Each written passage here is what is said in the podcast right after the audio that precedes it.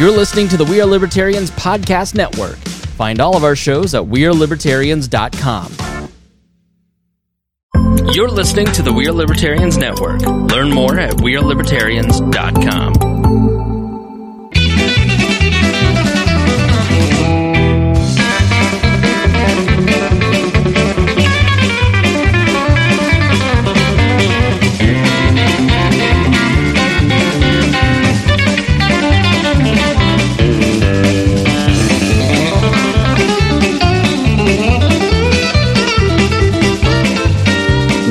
everybody, to Boss Hog of Liberty podcast. This is episode number 250 of East Centralia's favorite podcast. Jeremiah Morrell, joined by executive video audio producer, engineer Zach Burcham and my forever co host, Mr. Dakota Davis. Who are we celebrating this with today? Today's episode features our favorite liberty defender, the defense attorney to rule them all, Mr. Sean Row. He is here once again um, to celebrate with us, bring us good drinks. Um, we have a bag of chips on the table. There's salsa over there. There's hot sauce sprawled on the floor behind me and underneath the table. It's all in the Patreon. It's a mess, uh, but My it's tongue's great. still burning. You know, if you if you want to find out what that was about, go to patreon.com slash boss hog liberty. But we're going to be talking to Sean today, uh, carrying on the candidate series a little bit with no candidates. But we're going to be talking about the recent uh, CFA four filings that the candidates just had to turn in. Uh, we'll be talking about the District 54 filings, also the local races such as the Henry County Sheriff, the County Council, Commissioners races, and the prosecutor races. Um, then we're going to talk to you guys about what information those reports can do for you, uh, where you can go get them, how you can find out that information. And then, uh, because Sean's here, we have to talk about the student debt crisis. It's a it's my a hobby horse, I guess. Now it's an issue that's near and dear to your heart. I'm a one issue guy. Student now, I loan guess. Sean over here. But there have been a lot of different developments that have been made from the Biden administration. So make sure you stick around until the very end to find out what those are all about. So, is that your reporter hat you're wearing tonight? Yeah, this is just a, a hat that I've had for four years. He's defensive. It kind of does look like one of those like newsboy hats Yeah. from like It back is in the kind of a day. newsboy hat. Well, You went, you went and They're put on called your reporter Scully hat. caps, actually. You put your reporter hat on and marched down to the courthouse and had to take pencil notes because you didn't pass the bar like Sean. You know, we could have sent Sean in there and paid him uh, I was already up there this four morning. hundred dollars so, an I mean, hour, and he yeah. could have taken a picture of all the forms for us. discovered since my hair is so short, like on days like today where the temperature's not bad outside. Sean, you probably know this. Oh, I know. Uh, and, oh, but I know. I there's was- still a, a wind. It can really cool off your head. yes, I was riding my bike out on the trail for six miles today, and I definitely felt it the whole time. So. Yeah, the, those fisherman beanies where they Yeah. don't do anything but just cover the top of your head. Yep. I I understand them oh, really yeah. well now. Yeah. It's the that is the perfect piece of headwear for weather like this. This show is about our lives in rural Indiana. We're here to push your boundaries and make you think as individuals. Sometimes we'll provoke you, other times we'll make you laugh, and hopefully you'll always learn something new. Dakota and I have been talking about, uh, man, they're telling us the bot, the, the audio is questionable, everybody. Uh, as I'm checking the, uh, as I'm checking this here, Yeah, just- what Dakota has, uh, y- your audio engineering over there is, is questionable. Yeah, I was going to tell Zach that I sounded really quiet. Um, We, we've got people in different spots than they Yeah. were last week, which is probably what's going on. I've got figure it a out. feeling. I've got a feeling that what's happened is it's from last week and the changes we made. We had her dialed in. It was the the ship was sailing. It was perfect, and uh, and since then it's changed. Are you gonna Are you gonna you guys gonna talk so he can he can keep track? Anybody? Bueller. yeah, sure. Test, test. Testing. I'll complain about my thing I complained about yesterday. I was stuck behind a semi for 17 miles yesterday on I 70. I was like, I'm going to keep track of mile markers now. And so I got on the interstate at Newcastle and he didn't get over until the Greenfield rest area. And I was like, this is why I hate commuting. The good news, Zach, is that they are going to build a third lane. The bad news is you're going to have to suffer through while they build the third lane. Yeah, it's what's bad is that a couple. It's been it's been a couple months ago. They put all the concrete barriers up at the uh, in kind of the uh, the dead man's lane inside the exit ramp at Greenfield, And I'm like, oh, they're getting ready. and then now they're they're doing the tees where they have several very small construction zones along 70, of which I've only seen work being done twice. But they dropped to 60 miles an hour, but nobody does it because there's nobody there. Um, looks like they're going to stick up some big informational signs too. Like they put the uh, they poured some foundations for those big message boards.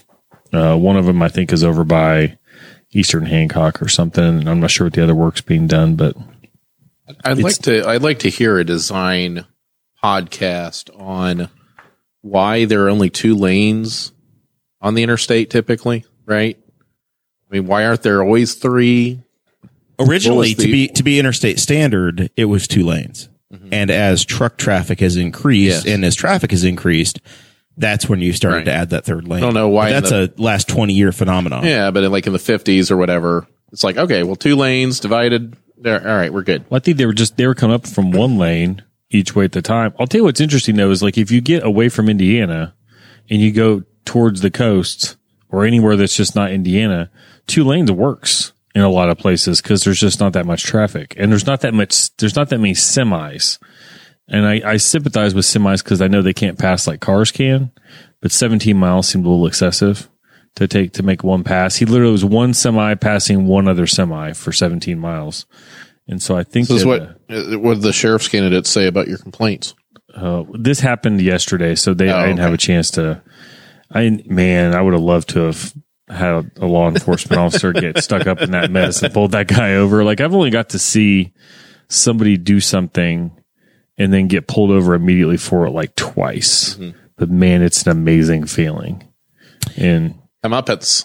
I'm watching the I'm watching the chat room, and there are a lot of theories about what's going on here. Uh, my dad thinks there's a bad preamp somewhere. Christy Avery says Zach seems consistently good. It's very conspic- uh, cons- suspicious. Of course, I'm loud, and I'm naturally loud. Yes. I think Dakota got here late and didn't really, and I just got unplugged. Dakota didn't really check things over when he when he put this back together, and I I think that's the root cause It's okay. is that we just he just took a swing at it. Does he have a gun behind me yet? mean, is he it- threatening me? No, it, it- or it could be literally that the cables all worked in a position that they were in and they got rearranged. And now if they're bent slightly differently, then it could just be causing everybody sounds good through my headphones. So as Jeremiah likes to say, we're, uh, we're, efforting, efforting. but there will be crystal clear podcast audio updated to your favorite podcast catcher, uh, sometime tonight. or That's in the right. Morning. you can always check bosshogofliberty.com. We are a podcast first and a live stream second. So Because if, suffer if- through it. We have several different uh, magic contraptions that all have to communicate in perfect harmony to get this thing on.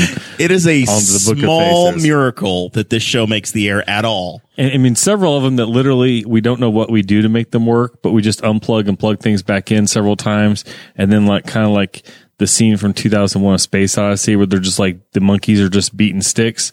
And when they, we just do that for a while and all of a sudden everything works. We have no idea what happened. You can tell by the behavior of the people in the room, Sean. I'm the talent booker, right?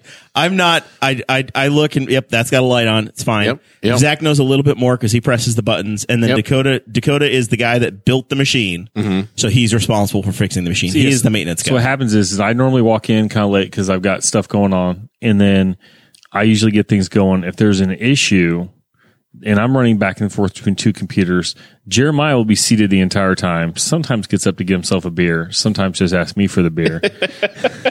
And Please if- send for another beer. and then if Hey, anything I'm getting parched over here. and then he'll be like, today he's like, hey, the lights are still on. okay. I'm quality control. I'm sorry, I hit the buttons. I forgot about the switch. And then, uh, and then if things go wrong, then sometimes we're lucky and Dakota and or Jesse are here. And this time we're lucky Dakota's here. Sometimes Well, you said Dakota's here, but he has left the room. I I think he wonder if- went back to his truck and he's left. is he going back to, I wonder if he's listing he's, somewhere he's else. here. I'm sure he's he's he's, He's monitoring the situation Yeah, from offsite. the other room. He's lurking. Christy says at least the captions are good. All right, come back to your chair. Let's do the show, and it is what it is. Father Morrell says much better. Sure. Well, I uh, Dakota, have a seat. Please explain to us what you fixed so that the so that the I just- patient listeners can know how how you fixed the crisis. I just did the monkey thing. Unplug and plug. Yeah. Yeah. That's the first thing I ever ask anybody. Did you turn it off and turn it back on? Or if it's a phone, did you reinstall the app? That's what I did. I muted everything. Also, I turned the board on and off. It's back to life. Something happened. All right, we do need to thank our uh, our big patrons: Christy Avery, Jonathan Phillips, and Anthony Meyer. That's Phenomenal, awesome people. Help us make the show every week. We have uh, we've been sponsored by Weiland's Flowers, the Slick Pickle, and Big Bounce Inflatables throughout the candidate series, which will conclude next week uh, with that uh, that final House District 54 episode. Uh, it's the catch all, the folks that we hadn't been able to get earlier. We're going to have them on on Tuesday night, Tuesday episode next week. Uh, there's still some merch out there, and they, you can check the website. You can check uh, check the Facebook feed. Maybe a clickable link in there. Uh, you can get your uh, it, it's your last chance probably to get that that beanie or that gator that uh, that that mask because as of this week you don't even need them on an airplane anymore. It's That's over. right. That's Except true. for Philadelphia. I think the city of Philadelphia, uh, their public transportation requires it. Otherwise, you're good to go. So maybe Brian needs it Maybe when he's traveling back to. if he if he travels back to his OG homeland. All right. What else? Is there anything else we left out? We needed to cover. We need to discuss I don't think so. on the top end of the Just episode looking at here. the chat to see what happens. Got me on high alert now. So it is. Uh, it's candidate campaign finance time. It's where everybody had to Oh no, I forgot the paper. turn in what they've done, what they've achieved. You've sent it to us, Dakota. It's on your phone. Mr. Mr. Old School, make up another excuse to have to walk away in the middle of a show. I've got a digital version of it right here. it's Everything's I left going great so I far, left it- guys. I left it in my truck. He's super prepared. All right, it's okay. We're going to do this, the House District 54 thing anyway to start with. Yeah, that's true. All right, I don't have that. eight way GOP primary. The top fundraiser so far, including su- uh, supplemental reports. So this is what happens. And these, this data is as of three days ago. I have not gone back to the state website to see if anybody has received money since then. But essentially what's happened is there was a date and time. I think it's April 1st. After April 1st, if anybody receives a contribution over a certain dollar figure, I think it's $1,000, they've got a day to turn that into the Secretary of State's office. And it goes on the website to show that they've raised money. Yep. So Betsy Mills had a couple of significant fundraiser uh, items that came in after the filing deadline. So, but they have to be reported because they're they're big enough. Uh, so there's about seventeen thousand dollars that came in after the deadline. So, including those supplemental reports, uh, Betsy Mills is leading the fundraising uh, in the primary so far on the GOP side, forty two thousand dollars. Second place uh, in fundraising right now uh, is Bobby Plummer, uh, Commissioner Bobby Plummer. Third place, uh, political newcomer Corey Criswell, twenty two thousand dollars, and based upon receiving a five thousand dollar contribution after the filing deadline, but uh, putting her into fourth place right now is Heather Carey, uh, who received five thousand dollars from uh, Scott Schneider, who's a former state senator, uh, who's been sitting on like nine thousand dollars since 2018. His campaign gave five thousand dollars of his remaining nine thousand to Heather Carey's campaign, uh, so she's got ten thousand dollars. And I actually have a mailer that hit my mailbox, which I'm guessing was paid for in that five thousand dollars. So that came today, uh, putting uh, putting Heather in my mailbox along with uh, so many of the other folks. Uh, former guest of the show, Nancy Custer, uh, $6,600 raised. Uh, Melissa Meltzer, uh, $3,900. Josh Gilmore at $3,400. And almost all of that, I think all but about $500 of his raised is, is self-funded. And then, uh, Gayla Taylor, uh, who joined us early on, uh, has raised $1,275. Uh, Nan Polk, the Democrat who's waiting in the fall, uh, $11,500 raised. Uh, she's on the Newcastle School Board. And of that, $3,000 came from, uh, City Councilman Rex Peckinpah. So That's right. very, uh, very interesting so far. Uh, I think $10,000 of Bobby's money came from, uh, uh, from some of the same folks that supported her on the, uh, on her run through for commissioner. Uh, uh, Gary Roberts, uh, who I, I know is a local businessman. The, uh, the form shows that he's, uh, based in Florida. I assume he's, he's in that sort of position where he can go, you can have multiple residences and it's just a, it's just a good life, you know, Indiana, Florida, bouncing back and forth depending upon uh, depending upon the temperatures in Indiana. So, what do you think, Dakota? It, what do we learn from this? Um, I think whenever I was writing these, I was like, we can talk all about the money, but I, I think people are gonna. There's gonna be some people out there that are like, why? Why does it matter?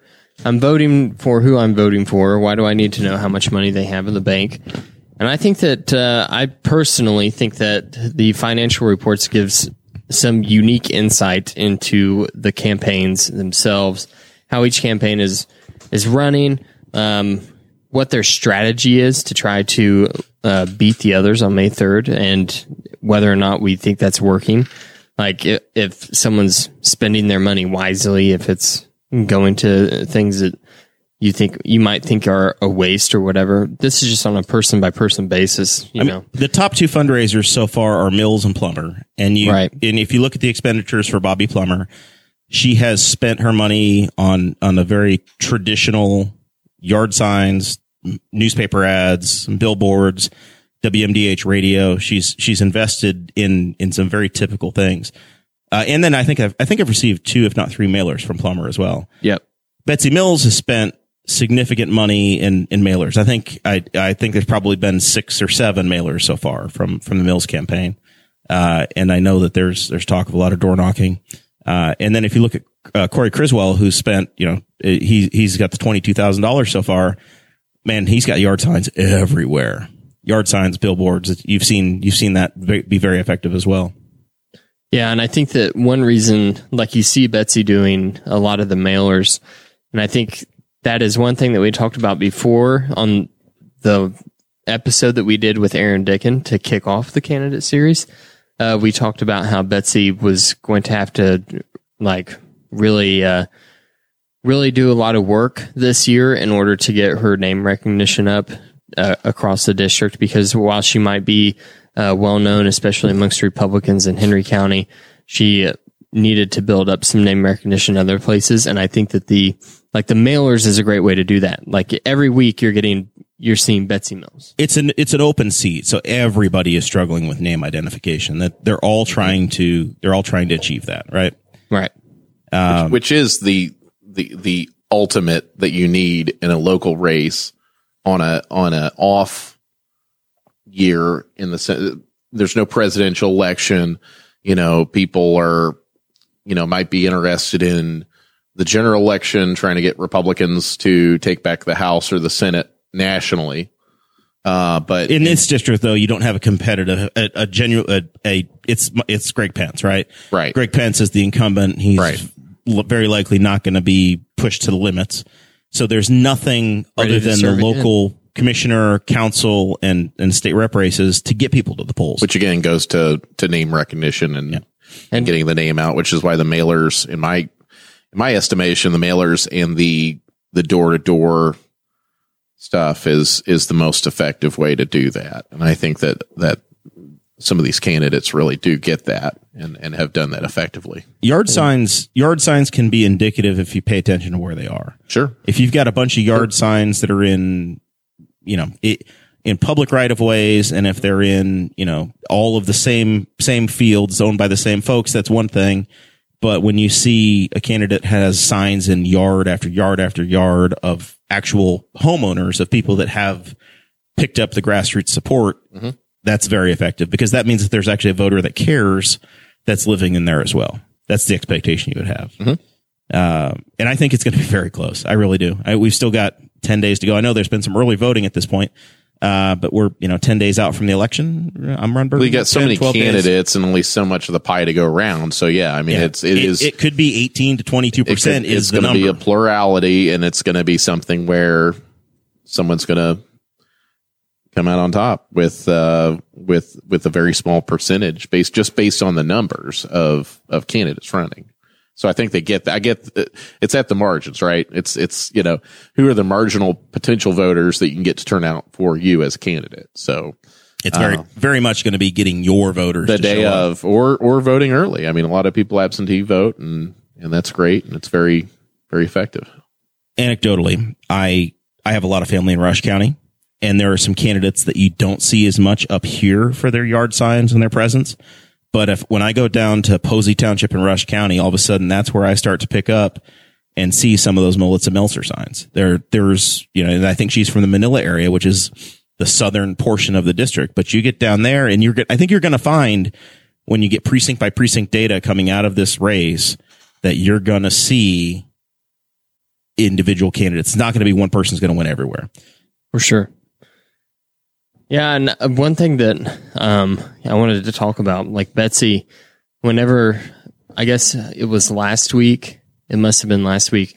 There was a, a, like a a letter in the mail that like it looked like it had cursive writing on the front, and it said it was from Sally Mills, and it was a, a front and back like single space letter from Betsy's mom just like basically just like saying like I'm really proud of my daughter. Like you should vote for her because she's great. And I was like, this is like I don't know. I've never seen anything like that in a campaign. I thought it was really smart. I thought it was really creative. I thought it was a, a good way to reach, especially in a district like this where it's a, lot of the voters in this primary are going to be older folks who ha- probably have kids that are Betsy's age. I th- I thought that was a great move. I thought it was creative uh, enough to warrant talking about because I hadn't seen anything like that before. You, you do mention that it's going to be older voters, but this is the first time a race like this has been amongst people that are millennials. Yeah, uh, Corey Criswell, it's true. Betsy Mills. There are people that are that are in our age demographic, and obviously there's folks from all ages. I, Josh Gilmore, I think, is younger than millennial. He's probably Z, Gen Z. Yeah, right. Yeah, uh, he's, he's 20, 22. He the he's, youngest candidate, I believe. Yeah. in the field. And then you know, and then you have some folks that have been around, uh, been around, and have plenty of uh, plenty of history as well. Uh, I'll say that. Is that the nicest way I could possibly I say, think so. say that? Yeah. Sure. Yep. Um. So, what other information could you get from a from a financial report? Like, do you think that it, it gives you any indication of how popular a candidate is or where they're going to be standing in this race? I can Like, do you look at Betsy and go, oh, $42,000. She must be the most popular. a lot of it's based upon where you raise your money, how you raise your money, and how you choose to do it. Um, when I've when I've been a candidate, you, you use the network you have, and if if you look at what I raised, I spent a lot of time and effort reaching out to people that I knew that I could get to contribute to my campaign and believe in what I was doing. So a lot of my donors came from across the state of Indiana of contacts and friends that I had that were able to help help propel our campaign forward. I think if you look at what's happened with the campaign reports of folks that have donated in these races, it's relationships. It's who you know. It's who you who trusts you and who's willing to put their money where their mouth is. Uh, it, you know, you, you notice that you have elected officials that have given to some candidates that they believe in, that they're close with. Uh, it's no secret that, you know, I've, I've watched my mailbox. Tom Saunders has endorsed Bobby Plummer and you've seen that his campaign committee has given, you know, I think they gave $1,200 to Plummer's campaign. Not a surprise at all. Uh, you've, you've seen the Chapman family and the Armstrong farms have been very supportive of, of Criswell. Uh, and I think that there's a, a lot of connection there going back to, you know, that part of the county and, and common interests. Uh, you've seen the farm bureau, local farm bureau endorsed Corey Criswell and there's not a, you know, it's, there's a correlation there. Uh, everybody has somebody that they believe in for different reasons. Uh, I think Betsy Mills has got the endorsement of the Indiana Chamber of Commerce. She's got, I, I know Chad Malakut's been out there supporting her and is, is, is in the financial reports. Uh, everybody has their donor base and I don't think there's anything wrong with that. Um, everybody, you know, some people are self-funded. Josh Gilmore, you know, he's a, he's a student and he's got essentially two people that have donated money himself. He's self-funded. And then he's got uh, one business that I think uh, that his family has a relationship with. Totally appropriate and fine. I I think it's great. I I think it's important for the community to have a lot of people that are interested, and if you want to you want to participate, then jump in. But I, I have it has been interesting. Have you been paying attention to the letters the editor on the opinion page the last couple days? I've seen a few. Yeah. Um, a lot of them are just hit pieces on Betsy because they're well, they're they're they're, they're both right. There's there are there are folks that are supporting Betsy. There's people that have had you know that have tried to break down the financials and and say that there's a problem with where money came from or how it's how it's come about. Um, and I I think they're all I I think they're all fair. I think they're all fair contributions. I did see the one that was quite funny. Uh, I'm not going to name the person who wrote it, but there was one person. Oh, wait a minute. Who, I, I, I actually do appreciate this about the Courier Times that you, it's it's better than the blindness of the internet because people sign their name to whatever they're putting in. Oh, That's true. Name and town go there. So There- you and there is verification. you, you have I, to. I understand it. Yeah. Yeah. You you have to have the stones. To, if you're going to write something, your name goes with it. I'm and not going to name's say tied anything because I'm not going to say his name because I'm making fun of him. Okay, that's fair. That's, Uh, Okay. But there was a guy that you are. Hey, what could possibly go wrong? yeah. There's a dude that was complaining that Betsy got money and an endorsement from the Indiana Chamber of Commerce, which is like, why is that a problem? You think? and then all of a sudden he breaks it down further in his letter to the editor and he says the Chamber of Commerce has previously said that they're committed to renewable energy. Oh, Oh, there it is. there we go. Yeah. Ties to that third rail. Mm-hmm. I'll say the, the Chamber of Commerce farm. has to be like the most Republican thing that I exactly. can imagine is the Chamber of Commerce, right? So Yeah. I, I don't understand. Wait, you mean a Republican was endorsed by the, the Chamber, of Commerce? Wow, might as well be George Soros. it's that big big wind money Yeah. blowing in. Sean just wants to know who's going to wipe out his student loan debt, and he's going to be all we'll in. get we'll get to that. Just We'll whichever to- whichever we'll candidate that. can do that. We'll talk to Nan about it when she comes on. All right, Dakota, you put your reporter hat on. I did Zach, you got anything on this topic? By the literally way, literally have it on now. No. all right, all right, nothing. By the way, very very impressive number by Nan Polk. Eleven thousand five hundred dollars in cash on hand, ready to go and meet some folks in the fall. It- I think that is a tremendous place to be going into the primary. Keep your powder dry. I think Sure. not a contested primary on the Democrat side. I think that's a fantastic place to be for Nan Polk in an entirely new district where there's not a lot of name ID. I I think that's a, a great spot as well.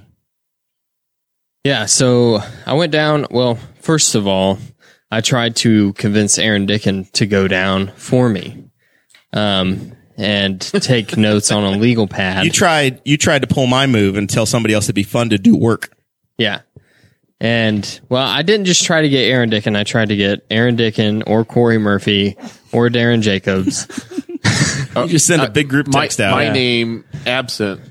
I mean, I'm in that building. Already, yeah, I, I so thought mean, about like, it. I actually thought about it as I was walking up to the building. I was like, I could have texted Sean, Yeah, but it's Best fine. part is Sean's got the credentials to bring his phone through, so you Yeah, so you could have just taken scratch. pic- pictures of him for yes. because there, there'll probably be some whispers though, be like, "Oh, Rouse getting he's he's some kind of dark horse." You Yeah, know, like- last minute. Uh, my God, that's Sean Row's music. He's coming down the I heard Sean's running as an Sean, independent. Sean's a green candidate for the something. Stone Cold Steve Austin last break, and then I'm just walking down. Son of a bitch, Jr. He's getting in. He's gonna Jesse Ventura this whole race. Just come in at the last minute and screw it up. Oh, that'd be a poll. Is it sh- is it Sheriff Sean or Prosecutor Sean? Judge Sean? Nobody knows. Well, there's there's not really a judicial race. I heard Judge Witham needs to watch it.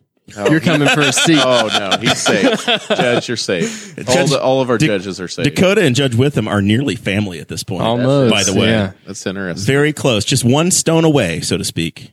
Just waiting on Robbie. Make his move.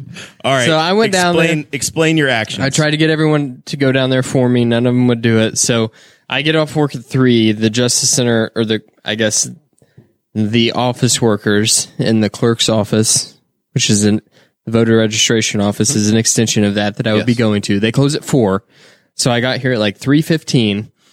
Brian Nichols is here, and Brian's like wanting to hit me up like, hey, you haven't sent me the PayPal for the rent yet. And I'm like, I know, uh, sorry, but I sent you the bill, like whatever. So I'm trying to talk to Brian, not be rude, but I also need to really leave. And I finally get there.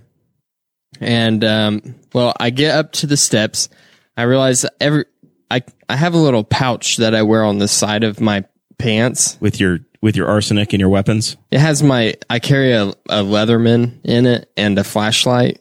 Like, cause they, those two things come in pretty handy for my job. Just put it in the flower pot, or did you bribe the cop So I was outside like, five ah. bucks to keep it for you? It's like, oh crap. So no, I just had to run back to the truck and put it up. So then I was really running late. Power walked back to the voter registration office, asked the lady, can I see the reports or can I just get copies of reports or whatever? And I'm not thinking it's a dollar a page to get copies there. And then she just picks up every single. you single, get the whole stack. yeah, that's got the parties in it. Got people run, running for like township trustee and stuff. Like, who cares about the township trustee? You know? You heard it here, folks. I'm just joking. you heard it here, folks. We've we've said good things about township. Dakota government. is exhausting Yeah. as a co-host. Yeah. He just looks at a looks at a honey pot and pisses in it. It's pretty much what he does. No, I just mean like none of them are actually contested races, so it's not oh. something that we were Oh, interested there we in. go. I think there are. Are there? Yeah. We haven't had them on the show, Well, it's but that's a it's- huge disservice to the people of those townships. how many townships are there? No, I really just was interested in the ones that we were covering on the show, plus the county council, as far as the candidates that we had, and then the county council races as well, um, just to get an idea of where their finances were.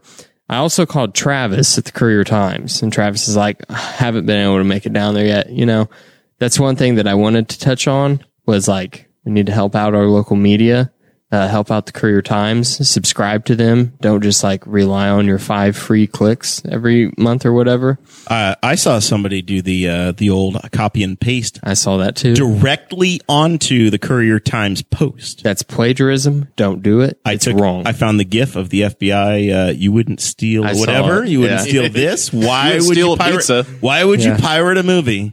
And the reporter went back and liked it. So I feel like I feel like I was in uh, in good graces. I'm back on their good side. so Travis didn't have the info. I went in there. She pulled out that big stack of paper and I went through them trying to find things. And then I was like, I was coming in here planning on getting copies.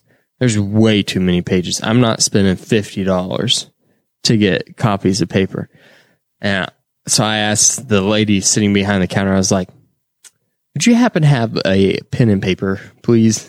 And she looked at me like, mm, I don't know if I want to do this. And Again, again, you have my number. I know. I have pens and papers. I can't. kinda I didn't deal. have my At this phone in point, there. they've confiscated his phone. my whole my whole deal is pen and paper and you know Legal legal, pads. pads. and so on and Your so response forth. should have been, I like to call my attorney. Yeah. He's probably down the hall, maybe. Well, She- this afternoon. but she No. did look at me please, for a second. please second. pull Sean out of the courtroom. I don't care who he's defending. Thursday I need morning. him here now. Thursday morning. You know where I'm at. I'm in Henry Circuit Court number two. Every Thursday morning. And she she reluctantly gave me a piece of copier paper and a pen and i said oh thank you very much and she said are you with the courier times are you a new reporter and i was like uh i have a podcast which is like she's asking if i'm with the actual news and i'm like You are the news. You are the news. hey, does First anybody else have the information? that's right N- you. This is literally the only place to hear this. So then I closed down the voter registration office by taking all my time to write out the cash on hand and the amount raised from each candidate. From this information, you can deduct yourself how much they have spent on their own advertising or if somehow they have not spent any but raised money. Because that's happened too. Sometimes miracles happen and signs just exist. Yep, that is true. Signs and wonders.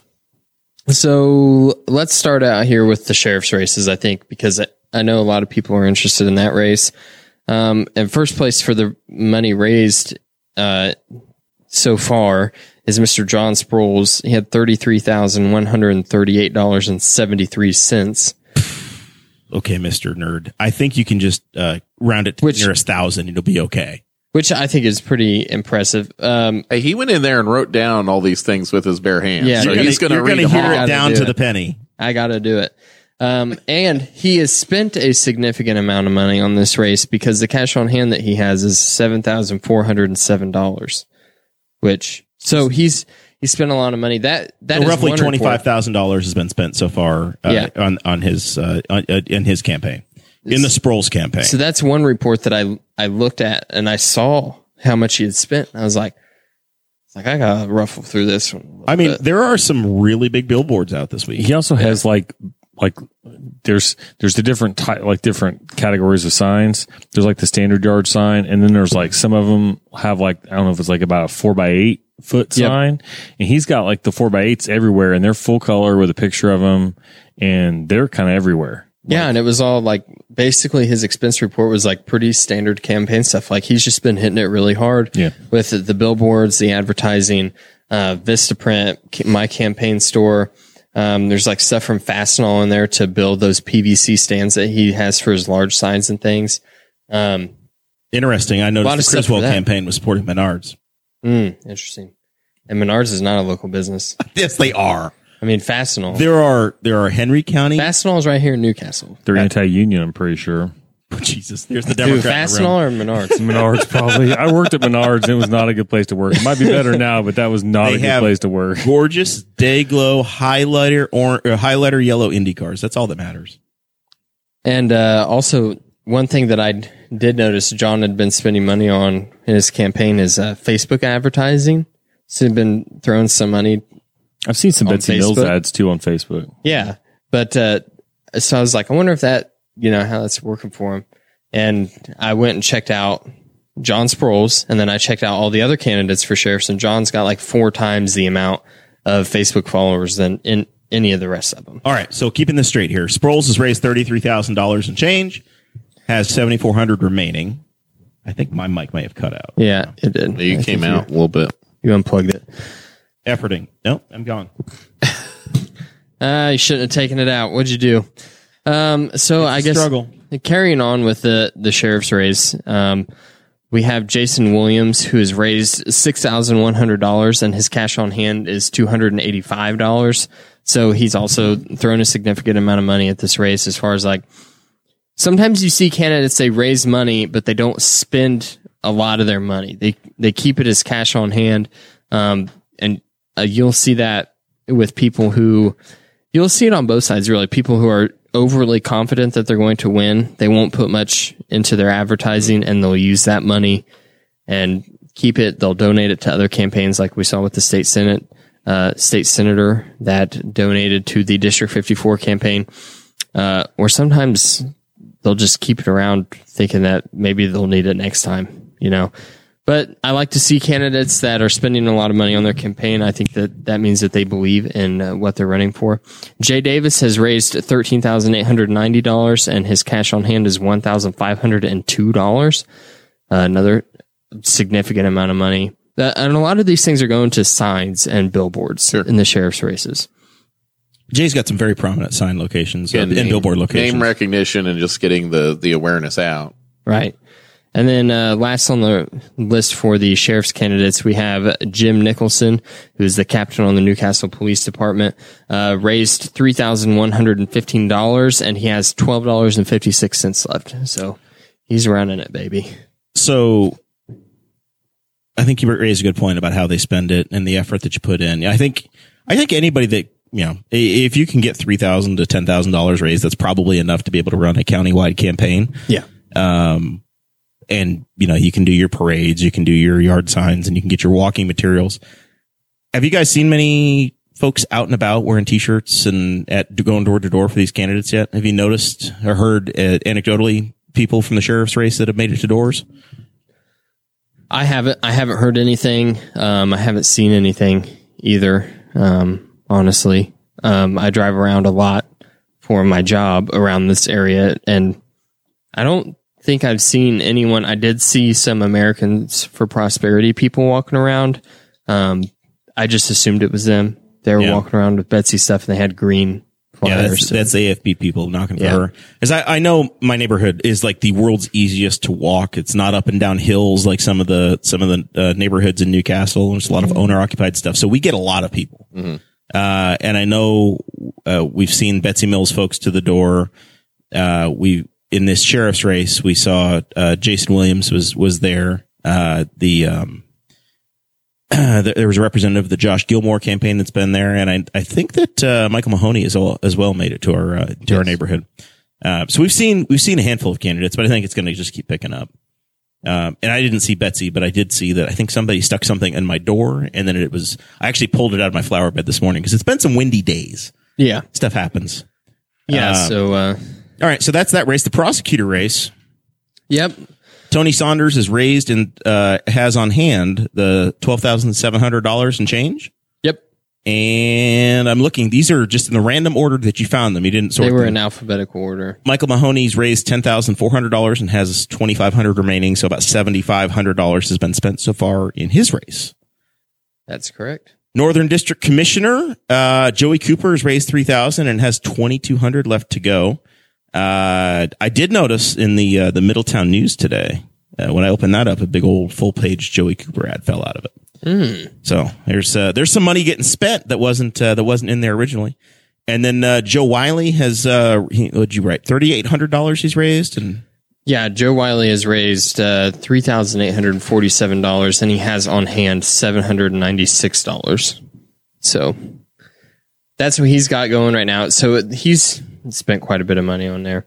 Um, uh, in the county council district races, uh, Melanie Wright, uh, Democrat running for, I think that's District 2. I'm Ron Burgundy. $263 uh, raised, $50 left on hand. And who are the other candidates in that race? Mike Regner, uh, raised and has on think Regner and Jackie Brown are Jack- District Two. those are the two Yeah. Republicans in that race. Jackie Brown did not report having spent or raised any money. yeah, he had. He said he had raised zero dollars and zero cents, and had zero dollars and zero cents on hand. and then Regner 248 raised and spent or raised and on hand as well. So neither one of them are reporting having spent any money at this point. Uh, let's see. Is that the, uh, is that it? Is that, that's the list? We also have a Oh, Ken and Gray. Jerry Williams, and Ken and Gray, so, so the district one, Ken and and Gray's Shannon raised $1,300 and has 925, 924, 925 left on hand. And Jerry Williams, 642 and 95. Let's see. Shannon Tom is running for District 3, which is the seat being vacated by Peg Steffendell. Yes, Uh, $200 raised and 135 on hand. And of course, there were other candidates that had put their stuff in. Like uh, Susan Hoon had filed her report; she was on time. Just because we didn't include them here doesn't mean that they didn't file their It just, reports. it on just time means. Dakota ran out of paper. you ran out of time, and they're like, "Sir, you have to leave. Ran leave." out of time and paper. It's four fifteen. The only, the only one we've covered that we ha- don't have in here, I think, is the recorder's race, right? I left at three fifty one. It's pretty good. I told her I was like, I'm not going to keep you here late. They start to bring out. I mean, the security gets the taser out about four oh five. Starts cattle Listen, prodding listen. people out the building. I went to high school with Elmer New's son. Okay. Okay. All right. So you're good there. Yeah, I would. I would assume Well, I, that I Elmer assume wouldn't you're tase me. good. I don't know how that went. I don't know how high, high school went for you. so I was don't friends know. with Jared. And you know, pretty good friends actually. There we go. uh, City Councilman Mike Guffey is saying that he's not seen a single person come to his door and ask for his vote yet in the sheriff's race. Got to go. Mike's a Mike's a. I'm sure he's a multiple time GOP primary voter. Those guys got to be. He's got to be a prime heck of an endorsement if nothing else. Listen, I was just Get talking that, to get that Mike Guffey endorsement. I was just talking to my coworker today, or one of my coworkers today, and it was like neither one of us are really decided in that sheriff's race yet. Like both of us were down to like the final two that we were interested in voting in. And I'm not going to say who that is because I learned my lesson. and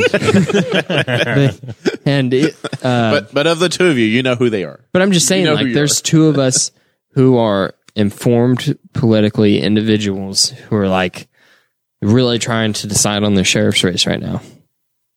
So, you know, get out there and knock on some doors that might help. Because uh, in 2018, in another off year, there was 5,060 people who pulled a Republican ballot. Yeah, it's going to be extremely low turnout, most likely. Yeah, I think you you could very well see 1,200 to 1,800 people decide decide that race as well. Uh, it is it is really it, for all of these races, House District 54, any of the races we've covered on this on this episode. It literally comes down to have a spreadsheet of your voters and make sure they get to the polls. And that election day turnout is going to be more than, hey, how many billboards did you have? It's going to be, did you work your list? Did you get your people to show up? Did you get them there? That's Yeah. more than anything else. Let you identify your old school voters, lock politics. them in, and get them out. There was a, a one other piece of information I got from the 2018 primary election report from the clerk's office, and something I thought was kind of interesting. In 2018, I took a look at the county council at large race because there were five people running in that county council at large race, and I know that there were multiple w- ways to win, but the the top percentage, so the person who in a traditional race would win, came away with 26% of the vote. And so, I mean, like, whenever we're talking about four person or even more crowded fields like the District 54 race, we're talking like very slim, like very small amounts of people are going to make a significant difference in these races. And that's why, that is one reason why whenever people say like, uh, I don't vote. It doesn't matter. Like It it doesn't significantly it- matters. It doesn't matter if you live in uh, if you live in Illinois and you're voting for Congress or or your your your senator or governor. It probably doesn't make much of a difference. Doesn't move the needle. If you're voting in a in a sheriff's race or a county commissioner's race or a a uh, a st- an open seat for a state representative race, oh, it matters a ton. It is you have more political say at this moment than you will probably for the next decade. This is this is a big uh, big part of what uh, what you get to decide. All right, Sean, talk to me about the student loan crisis. Is it a crisis? Student loan crisis. That's what we've been calling it on the show. It's the student forgiving student debt. Yeah. Uh, Joe Bidens uh, extended the uh, pause on the student loans until August, so we will just kick that can down the road, which seems to be I mean, it's an election year. Is it even gonna? i i are they gonna find another reason why in August to push it again, or is it gonna kick The back? war in? with Ukraine has been too stressful. Yeah. Uh, you know, it's been very upsetting to look at my Twitter feed and, and just seeing that this continues on, even though this has no bearing on our economy or anything else. So, We've established in on this show that your family is still experiencing student loans. Is that yes. is that an accurate statement? Yes. We, we still, We've disclosed that. yes, I am a, I am a lawyer. I am under the age of 40. So, yes. Uh, yes, we do experience student loans. So, Um, so would it be say to say that some people in your position have? I mean, not you, but some people have taken advantage of this and just not made any student loan payments I think you could that say that that is the case with me also because I don't have to pay them right now. So I'm not going to. That's, So- so that's there- what I call a future me problem. there are, but you did bring some fantastic beer. There are there are But two how schools else was of I going to pay for it? I mean, you know, my student loans are paused. I bring my friends some beer, you know. There are two schools of thought, and I will say that the moral household said, "Oh, great, this is perfect." Well, this no is a, interest on it. This is a Goofus and Gallant type situation. So We're I'm the Goofus in this situation. You're the Gallant. We're going to knock this out, and and we're out of the student loan business in our house. So we took advantage of it and said, "Hey, Sarah is no longer a teacher, and she's no longer paying on her I want to be a teacher degree, Mm-hmm. where it's in the rearview mirror and it's done." But there are other households that have said, "Hey, I don't have to pay this right now. I'm going to go do something else."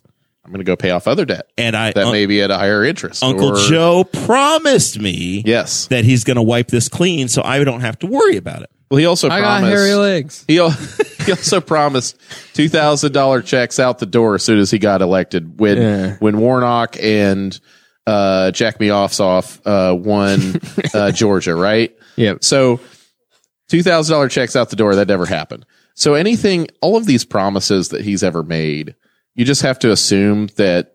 Oh man, I'm sorry. I don't. Man, I don't know why I said that. It's Corn Like, Pop's fault. it's gonna yeah you know corn pop was a bad dude and so the kicking the can down the road towards august that gets us closer to the general election which is going to be a bloodbath for democrats so my theory would be he will either continue it past the primary or he will have some sort of october surprise and be like look man here's the thing you don't have to pay him back no more how about that Yeah. you vote me because his his favorability ratings are so poor. And where does he go with this, right? Where does he go with this issue? You can't say that Trump stopped my student loans and then Biden made me repay them. That makes politically makes no sense, right? None And I of this makes sense, Sean. I think but it's I understand crap to start with. I understand there was a global pandemic and and all these things and people couldn't pay him back at the time. So here's, But here's but basically optically you're going to say a Republican, you know, the guy we said that was a dictator, he's he's the next Hitler, all these terrible things about Trump. He stopped the student loan process. I didn't pay, you know, none of these people had to pay student loans under Trump uh, during COVID. And then you're going to say, well, you know, as a Democrat liberal, I'm going to turn the faucet back on, rea- back to reality type thing. how many people have reabsorbed their student loan payment back into their lifestyle? Because they haven't just been saving this. They've gone out and bought new houses, right? The- theoretically, so there are some people that went out and bought a new house, and by the way, your interest rate is three percent three percent points higher than it was back in November of last year.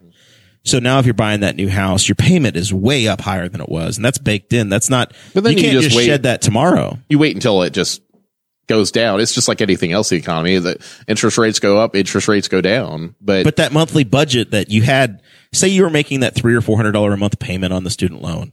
Now all of a sudden you've gone from a paying a rent that was $1,300 to buying a house where your payment is $1,700 and you sucked that payment out of your monthly budget that would have been going to the student loan. And now it's paying for that house for 30 years. But I think that's more of a symptom and not the disease. I don't think housing prices went up and people have decided to become more fiscally uh, uh, flippant with their money. I just think they've reabsorbed it because you've forgotten. I mean, I don't know. Is, am I crazy to think, Zach, Dakota, that you would have possibly reabsorbed it into your I- I lifestyle mean, I and know it, that- it went somewhere else? Now? I've had something. I've like I've had bills I paid off that were like monthly payments. They disappeared, and then like six months later, you're like, "What happened to that?" And like you just whatever your lifestyle, just yeah, you, your lifestyle, you adapt your lifestyle Yes. to absorb that extra money. Yes. and s- with the you're, you're buying Tide instead of great value. and, and that's fine when you pay off a car. But yeah, in this case, and I did, I never had like significant student loans. I know some people, I'm shocked to hear like what their student loan payments are. Yeah, if they're looking at a four, five hundred dollar pl- up to like a thousand dollar payment, all of a sudden coming back after what'll be might end up being like three year, two to three years. we're at 30 months right now, aren't we? It's been, they've been Yeah. gone since April. Uh, I guess we're 24 months right now. Yeah, look right about two years now. Yeah, I I would imagine a lot. I mean, there were people that when the child tax credit thing happened and they were giving out those and they're doing it as a monthly thing, there were people that like the third payment was late, and they were like, "What am I going to do? I can't afford to buy groceries. Where's it at? Because it was and it was and like you've only gotten this twice." And they were, mm-hmm. but they were planning on it right then and there. But then look at what his favorability ratings went after he took it away, right? Right. I mean, I'm just talking about political, yeah, like yeah, the smart win lose. Like it, it's a losing argument. For He can't Democrats. go John McCain straight talk express and work this out with the people, man. Well, because well, first of all, his the people around him let him like off the off the chain a little bit, off the leash, because he is a very very old man. And if you think about it, like George W. Bush and Al Gore now, like now today, are still younger than like him and Trump, Right. even though they ran for president like 22 years ago. Yeah. In 1999, And- and so- right? they're running for president. So you can't really let him riff and go off on these things. And it's just Hey, in his defense, Yes. Joe Joe ran for president in 1988, and it took us until 2020 to finally elect the man. right. We he's been trying. Yes. He- it it's not like he gave up. The unfortunate part, it's like his body's still alive, but maybe his his mind isn't quite there either. But so he can't really fully enjoy, you know, being a lifelong political creature who just does things so he can get a windbreaker from, uh, you know, an insurance company. Like that's his whole reason to be is, and, and he's like an old school machine politician, and you're not going to see those guys anymore. And you're not going to see a guy who grew up, whose dad was like a car salesman or whatever he was, become president again, right? I mean, End of an era. end of an era. Took the train from Delaware every day. There is there is an interesting fact though, if, if we want to talk about uh, uh, get off the rails a little bit about Hunter Biden. Oh, for the love of God, But please. Hunter Biden's lap. No, I'm not going to talk about Hunter Biden's laptop. Hunter Biden's laptop and the Clinton uh, uh, killing conspiracy. Um, so Hunter Biden had a child purportedly with a stripper, right? Yeah. So somewhere there is a child whose mother is a stripper and her, his grandfather is the president of the United States. like that's got to be a movie, right? Yeah, it has to be. My mom is a stripper and my pre- my grandpa is the president of the United States. Yeah. I mean, like The weekends are a lot more fun at the White House Hearing than they that are. story, you think like a bald eagle and an American flag Yeah. with like patriotic. Like What's that's, more America That's than the that? most American thing ever. that could be the next, t- like Joe Dirt. yeah, that's the. I'm surprised it's not Joe Dirt. All right. Around the room, It might be. around the room, I want I want a state from each of you. What state do you cast this movie? Is it does it take place in? The grandchild lives in which state of the union do you send them to? Well, where did Hunter live? West I- Virginia. I don't know. yeah, D- Dakota went to West Virginia. Uh, Zach, I'm going Louisiana. okay. Gotta go Indiana. Oh Where- my where- yeah, gosh. Why not? Why not Wow. Newcastle, Indiana? Wow, I was I was also leaning West Virginia, but Hometown Dakota, hero. Dakota took it, so I'm going to say that they're we're going to go uh, Alabama, Talladega, Alabama. Hmm. Sounds like a Talladega story to me. But anyway, Jane says Arkansas. That's the Clintons. That's a totally different. yeah, that's thing. a different. That's the Clinton crime family. Yeah. Clinton body count. Clinton body count. Look it up. That's right. Um, but no, have I mean it's like he's just going to kick the can down the road, just like every other problem in the society. And we're not going to solve anything. He's just sort of like that comfortable, like, Hey man, it's going to be all right. And while we're just kind of, just this country just kind of fades off into whatever is going to happen next. My favorite thing that happened with Joe Biden recently, actually, there's a couple things that have happened with him recently that have been funny. But one of the things was um, when a reporter asked if they were going to appeal the judge's ruling, uh, the federal judge's ruling over the mask mandates. And he said, yeah, people make their own decisions. And Right. everyone's like, oh, Joe, Okay. Joe's, Joe's done with it now. Cool. Well, we're done with the mask mandate then, but We're like, oh, okay. And then, and then, And the, then the CDC, CDC was the like, next day is no, like, no, no, no, no. no, we're People- still we're still fighting it. people do not make their own decisions, Joe. We make those decisions for them. Well, I mean, you you really had a real choice, right? In, in the Democratic primary, I'm going to go back to it.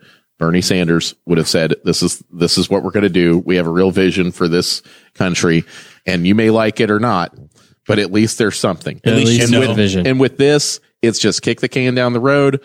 Maybe we'll fix it. Maybe we won't. I don't know. And it's just such an. It's not fair to people to have like this uncertainty of like maybe my student loans will, will restart in August. Maybe they never will. I mean, here's Maybe here's the crap though, Yeah. right? So so and I, I right probably a point of a, a, a privileged thing to say, so I shouldn't say it. But here Point we of go. I like, personal I like privilege. that. I like that. Right, I- I'm self-aware. That's good. we we paid ours off, right? Uh-huh. So we paid ours off. So shame on us. Right? That, that's the deal is that we could have, if they if they say, hey, you know what, and this is the proposal that's out there is, hey, we're going to forgive ten thousand dollars.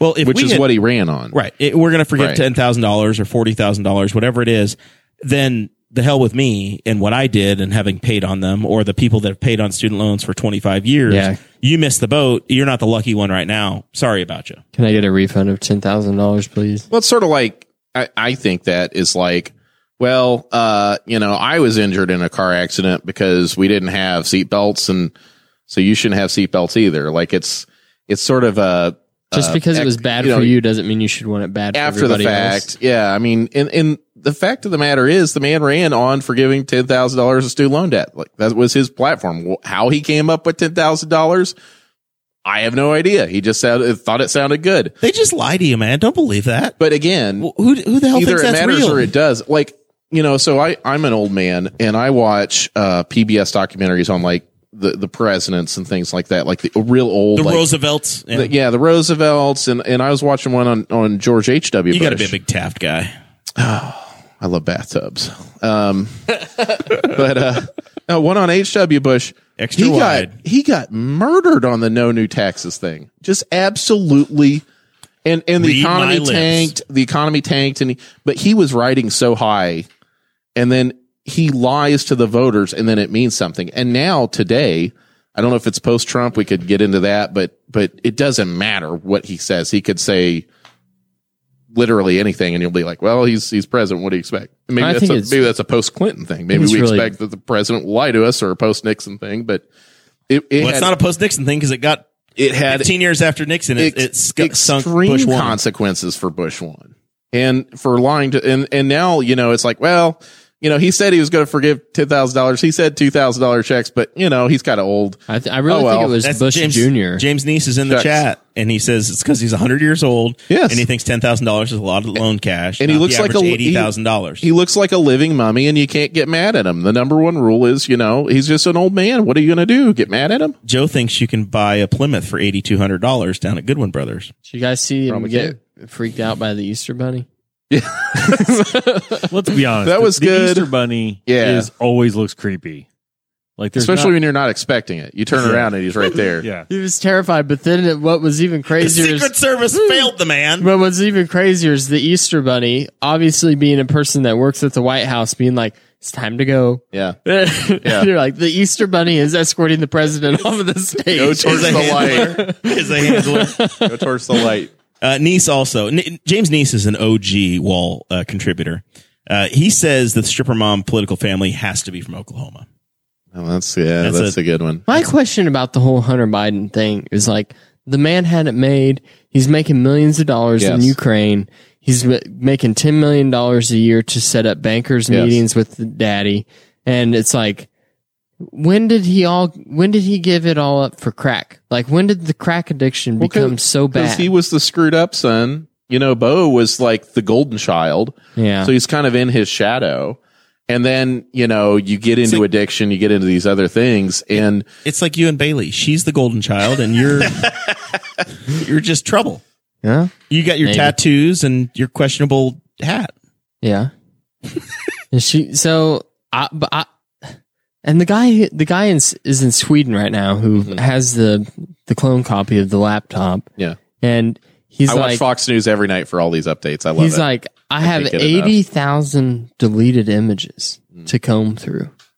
And it's like who has 80,000 pictures on their laptop true just millennial. of you smoking crack with whores. But I, again- I have a lot of pictures, but they're mostly from this show. But again, I mean, it's sort of like one of these things where it's like, I bet Zach has eighty thousand pictures of race cars. he clearly like has mm, this inferior- inferiority thing with his brother who passes away. He wants his, you know, he, it's it's not that complicated. The I mean, he's a Secret rich Service- kid that has everything. Like, when does that go wrong, right? Listen, if I was setting up, if my dad was someone so important that to make $10 million a year, all I had to do was set up a meeting with him. I would do everything in my power to not mess that up. Yeah, but that's you now. That's not you with like Yeah. you know having your dad be a senator for your whole life. Right. Like it's a When totally totally different. dying. And and It- your your brother who you knew was like the chosen one of the family that was going to be. the I, I agree thing. totally with you. I mean, mean, I'm not disagreeing with. You. I have no saying. doubt his brother's death like totally screwed him up too.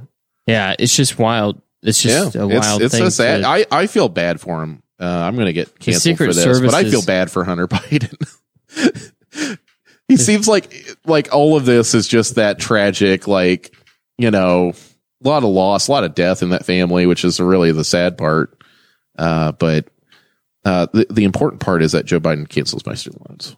We got to get that out there. Stay on, Joe. stay on Uncle Uncle Joe's Joe, good side come on. until Come So on, there was- taken care of. there was a. I mean, are there- they are they all federal student loans? People are acting like he's going to get rid of private student loans too. How's that going to work? I don't think legally he can. That's the part that I think that the Department of Education, if if this memo, purported memo from like a year ago is ever released, I think that's something that obviously that's not going to happen.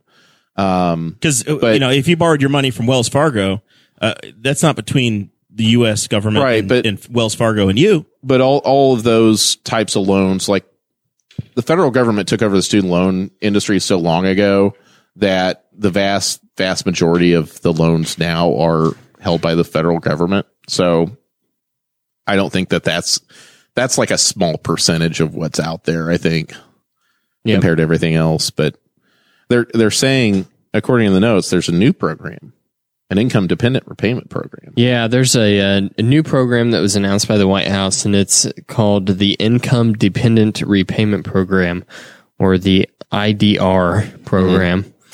Because they love acronyms. Which is And- different from IBR, which is income based repayment. Right. Yes. Totally. Yeah, different. These are different programs. It's supposed to take into account not just your income. So this is where it differs. Mm-hmm. It doesn't just take into account your income, but it also takes into account the amount of dependence that you have. And they will reduce the amount, not the amount that you have to pay, not the interest rate, but just your monthly payment in itself. So that's just a you're in it perpetually for the rest of your life. You never get out. of But it also sunsets guarantees to sunset your loan after 20 to 25 years. Sean's forty. There are people right now. Putting some age on me, but Sean's, thank you. Sean's I'm Sean, 50. Sean's nearly forty, I'm and you nearly tell me 80. That in, look in great. 25 years, Sean is 65. So when he's finally 65 And I finally qualify for Medicare. and he can get his Medicare and his Social Security, we're going to finally let Sean off the hook. We, we, we've, we've made him drag this out. We've baited him. We've twisted his life up. And now for 25 years, he's made the minimum payment because Uncle Joe said, look, I'll make you this deal. here, here, man. Do you realize that there are man. people right now who are having their social security checks docked because of student loan payments? so gruesome. It's so just. You've made it to the end. You're at the finish line Yeah. of life, and you still are paying on your student. But again, loans. this goes to the Democrat thing which I again as the as the person who likes presidential history and and American history, this is a means tested thing that the Democrats always roll out since Clinton of like, well, we can't really help people exactly, but we can make it a little less painful. And by just doing that, that differentiates us from Republicans. Politically, that doesn't excite anyone or gets anybody to the polls, which is again is why I think Democrats are going to get absolutely slaughtered in the midterms. Presidents because- lose seats anyway during the midterms. I mean, Well- th- their party 98% of the time Sure. loses seats. and and look what he's done with with having a majority, right? I mean, Everybody gets one thing, Sean. You, you- get one you get thing with with Democrats. With Democrats, you get one thing. With Republicans Republic- got one thing. Oh. Republicans got tax cuts. that was Republicans, the one big thing Republicans got. got a stacked federal judiciary too. That's one legislative accomplishment. It, it, the judiciary is what it is. You get you get your one thing in in in Obama got Obamacare. Yeah, what they do. Trump Trump got bungler. tax cuts. Biden got an infrastructure bill. That's what you get. And You get an infrastructure bill, and you're going to like it, and that's going to be the end of it. And- but and but then- it's always the story of this mean. I, I'm so interested in why is it always like this means tested thing instead of like a universal, like across the board type of program where it's like, well, you know, if you're if you're a, if you're living in a disadvantaged community and you're a person of color and uh, you file your taxes uh, with the full moon and you know and and uh, Mercury is in retrograde, you too can qualify for this federal program that may may provide you five hundred dollars in a in a refundable grant or something like that. It's like it's just the most convoluted way to govern. And at least Republicans are like, this is what we think. This is what we're going to do. This is how we're going Watch your mailbox. Twelve hundred bucks will yeah. be there. Yeah. So it, it's just it's it's so like it's frustrating in a different way from from being Sean, from having a Republican Sean, administration. Here's your problem. my problem. Your problem is If that we can you, narrow it down to one, I'd like that. Your problem is that you care too much Well, about I- what government can do. I just want to be left the hell alone. And that's where I've been for five years. Since the, about the beginning of Trump, I'm like, "Pff, dumpster fire, it's over. Well, they Don't won't- worry about it They- anymore. They won't. I'm not, I, they're, problem they're not is- going to fix my problem. All I can do is hope they don't spend it to the point where anything that I've been able to do gets destroyed. But, but the problem with that though is I just that- hope I'm dead before our money's worthless. That's all I can hope for. is that it's by the time I'm in the ground that uh, I, it's not Myanmar. Like that's it. Well, I don't think we're going to have to worry about that. I do think we'll have to worry about other things, but um, I, I just think that politically, somebody wins, somebody loses, right? And so Nothing changes. by by very little changes, but there's these promises that are made and promises not kept because it doesn't matter. I, I- think we're saying the same thing, but I think that we're just going about it different ways. Um, but no, I mean, I, I think one thing that is positive that's coming out of this is there's more transparency of of these programs that are available. There's certain forms that you can fill out, which I love filling out a government form, right? Um, to like say like you're in public service, like I work as a public defender, I can find out exactly how many qualifying payments that have been made towards that public student loan forgiveness, which is incredibly important because that program was so broken. Like less than 1% of people who like went into public service thinking, okay, this is how I'm going to do this. I'm going to work for the public. I'm going to serve people. And then the government just, If you are in that program and you've not been making payments for the last two years, these months still count as payments, no, or you're just but you, out of luck? you have to make 120 payments, but they can be non-consecutive payments. okay. So whatever payments that you've made, full payments, So you have to pay on it for ten years. In 120 payments. Yeah. Ten- 10 years. 10 years worth 10 of years. payments. Yes. but it might take you fifteen or twenty, depending upon how many pandemics you go through. Well, let's, let's wait on the monkeypox or the, uh, you know, the, they- cla- the clown flu or whatever else we're going to get here. Well, the, the, The CDC Biden- said that the reason why they were wanting to put the mask mandate back in is because they're studying a new variant. So fingers crossed, maybe that'll be the reason why you can get past October. The Biden administration also they expanded that public service program, the public service loan forgiveness program, and they said they claimed that an additional forty thousand people will have their student loans uh, forgiven, Mhm. air quotes, due to this. Mhm. It's a weird thing to say. You're forgiven for your student loans. Forgiven. Go go forth and sin no more. You're blessed, go my forth child. and borrow no more. Zach, can you hold your breath for me over there, and we'll just see how long it takes. Go forth and loot more downtown buildings, my child. Your student loans are forgiven. Well, I mean, I, I don't know. It's it's it's a serious problem. It's something that's not being addressed by the people that are voted in to address it.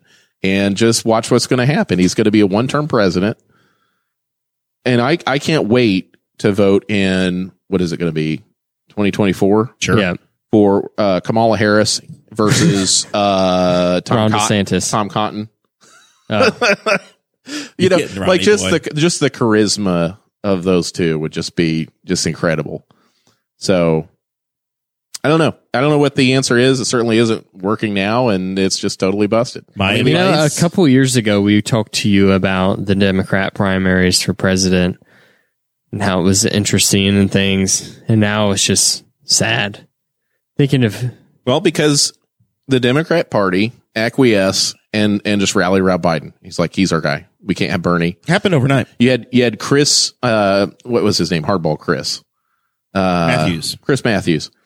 On there, like openly crying, afraid that Bernie and his people were going to execute people in uh, in Central Park in New York. Yeah, yeah. which I love that clip and I find it hilarious. And I hope that Chris Matthews was really afraid of getting beheaded. Remember- in Central. Park remember when just Joe for the Rogan- fact that he needs to be that way. when Joe Rogan endorsed Bernie Sanders. Yes. So the, establishment broke the internet. Republicans were like, and we're going to pull clips of Rogan saying anything distasteful, even if it was out of context in a comedy, and we're going to put it in a compilation and be like, this is the type of person that endorses Bernie Sanders. Well, I always love the whole like Bernie shouldn't have went on Joe Rogan just to to rehash some of that, but he's got the most powerful podcast in the history of the world. Like, why wouldn't you do that to go to outreach to all these people? And it doesn't matter what he thinks about COVID. It doesn't matter what in hindsight, like, you know, COVID wasn't even a thing then either. it wasn't either. Yeah. So it's, it's one of those things where it's just like, you Not- have to, you have to pass all these purity tests as a Democrat, but I maintain none of this matters. Nothing matters beyond your state representative, state Jeremiah's a senator, oh, hardcore. governor. Oh, yeah. Jeremiah's a hardcore oh, I. I think, None I of it matters anymore. I think if- they're just going to spend your money, steal your if money, and not give enough back to you. if Biden forgives student loans, that will matter to me. I would love that. sure, Please do it. Make it happen. fingers crossed. Make it happen, We're, Jophus. we're all counting on you. Um, I have. I enough- got hairy legs. but here, here we go. October surprise though. What does he do? Right? Does he do anything? finds his car keys, drives He the fi- Corvette. You ever see that one interview with he's in the car and he's like, "Man, my dad could drive a car." yeah. like not Yeah, even yeah, like yeah. di- it's like he just. It's just that old like, person oh. brain of like, man, I remember this, and it's Yeah. like, but it's in the present. It's really sad, It is but it's sad. also funny. I've, I've said from the beginning, like if Joe Biden was your grandpa, you'd be like, Oh, yeah. "Come on, grandpa, Come on, Like, grandpa. We need to, Come on, we need to get back to the house, buddy." I don't know. He's not going to do anything, so I mean, I don't have really Enjoy the for it. ride. It's spectacular. Just I ha- I do have an update. I got a text from Brian Nichols, uh, shares the building with us. I don't know who I was texting. I, was, I think I sent this to Zach as well earlier today, and Zach's going to understand what the hell I'm talking about. But I said Felix has a Craig, Craig Hampson on his car. He was the engineer when Sebastian Bourdais had so much success at IMS with Coyne. It's not a surprise to see him being near the top of the charts. Brian replies back hours later. Who are these people? I had no idea what you just said either. Sounded like a lot of gibberish. Yeah, I don't think I got that. there are a lot of words. Yeah, I'm, I'm talking about those are certainly all I mean, words. I know Felix. Felix recognize Rosenqvist. Craig Hampson, Sebastian Bourdais, Dale Coyne Racing. I understand exactly what you're talking about, but Yeah. I didn't get that message earlier. Yeah, yeah, I, th- I think it was else meant to go to you, Yeah, uh, and it uh, it didn't happen. So it went Hmm. to Brian Nichols instead. because Felix was on the top of the no-tow list today, Yeah, yeah. I just sent it. You got it now, which Zach. is more gibberish to anybody else. The- to me, the shocking thing for it was at IMS the difference between the no-tow and the just top speed chart was ten okay, miles an hour. we've hour. got the whole month of May to talk about racing. they were on track for two days today. Yeah, it's still May. April. It's April. It's, it's May to It's us. April. Oh, All right, it's final thoughts time. We'll start with Zach, and he can he can he can delve into IndyCar if he wants to. Uh, no, I'm going to do one thing because I, I, couldn't say anything last time, last week because I was behind the camera was I mentioned, or the bicentennial kind of came up and, um, I'll post a link to their page again in the chat. Um, and people should look there because they have some stuff going. I know one thing that they have going is they're doing a torch, uh, run. Like they're going to through the, through the county and they're trying to find somebody, uh, at least one person, hopefully multiple people, because it'd be a lot of running if it was just one person uh, from every township to, and they got a course going. The, they had the course listed in word form, which I cannot follow. Are, um, don't they want you to run like a sub eight minute mile? I thought it was nine. I hope they search out. I hope they like get a little bit looser on that because an eight minute mile for me is a sub nine is a sub nine like, is like is fast. Running. I mean, a sub 9 mm-hmm. for most recreational runners is pretty fast um, for more than about a mile. I think you, some people could probably hold it for a mile. How far do they expect you to go? A mile? It depends on the number of people, but I like I think the course runs like all like it's a it's running all through Henry County, and so they probably have a need for at least probably like I don't know, but you end up you email Nate Lamar about it. But I have to like I said, if they had posted a course map, I would have a better idea, but they literally posted the course as you're giving a description, like go on down to here and turn right at this place and turn. I have, and I'm like, I can't, ver, I, I know my part of the county. I don't know every part of the county, but, um, check out the website for uh, other stuff. They got, uh, some other stuff going on, but if you're a runner, um, the, they didn't ask about pace, and maybe Nate Lamar just says, "Oh, Zach's fast enough," but I don't know. No, it depends on the day. So, how many miles are you signing up for, Zach? I just signed up to say I'm interested in doing it, and the amount of miles depends on the number of people because they have a set course that they need to do. And so, I imagine that if you're, that it's got to be like 80 or 100 miles that they're weaving through town. Maybe it's or through the county. Maybe it's 40 or something. You know, the county's not that big, but it's, I mean, it's 20 miles to get from New Castle to Mooreland and back. So how many? I, I, I guess they just need. They want one person. What from, day is this? That, that, that's it's the first weekend in June. okay, I believe. Yeah, it's the time capsule opening. Yeah. Yep. Yep. June fourth. I think it's going to start first thing in the morning. So, so look, just in general, if you're local, check out the bicentennial page. Why don't we just have Jeff Watterson do the whole thing? Jeff. Jeff's going to have to make up for whatever everybody else doesn't do. Jeff took yeah. some time off, and Jeff's still a beast. But um, but yeah, Jeff's Jeff's on the. Uh, he said he's on the couch to 50k plan because he has to pay somebody later this year. So he's trying to get back on the horse. But yeah, we should just just make Jeff do the whole thing. I'll tell Jeff that. Thank you. We voted, Jeff has to do it. Yep. Sean, you got anything for us? Anything we should be looking out for?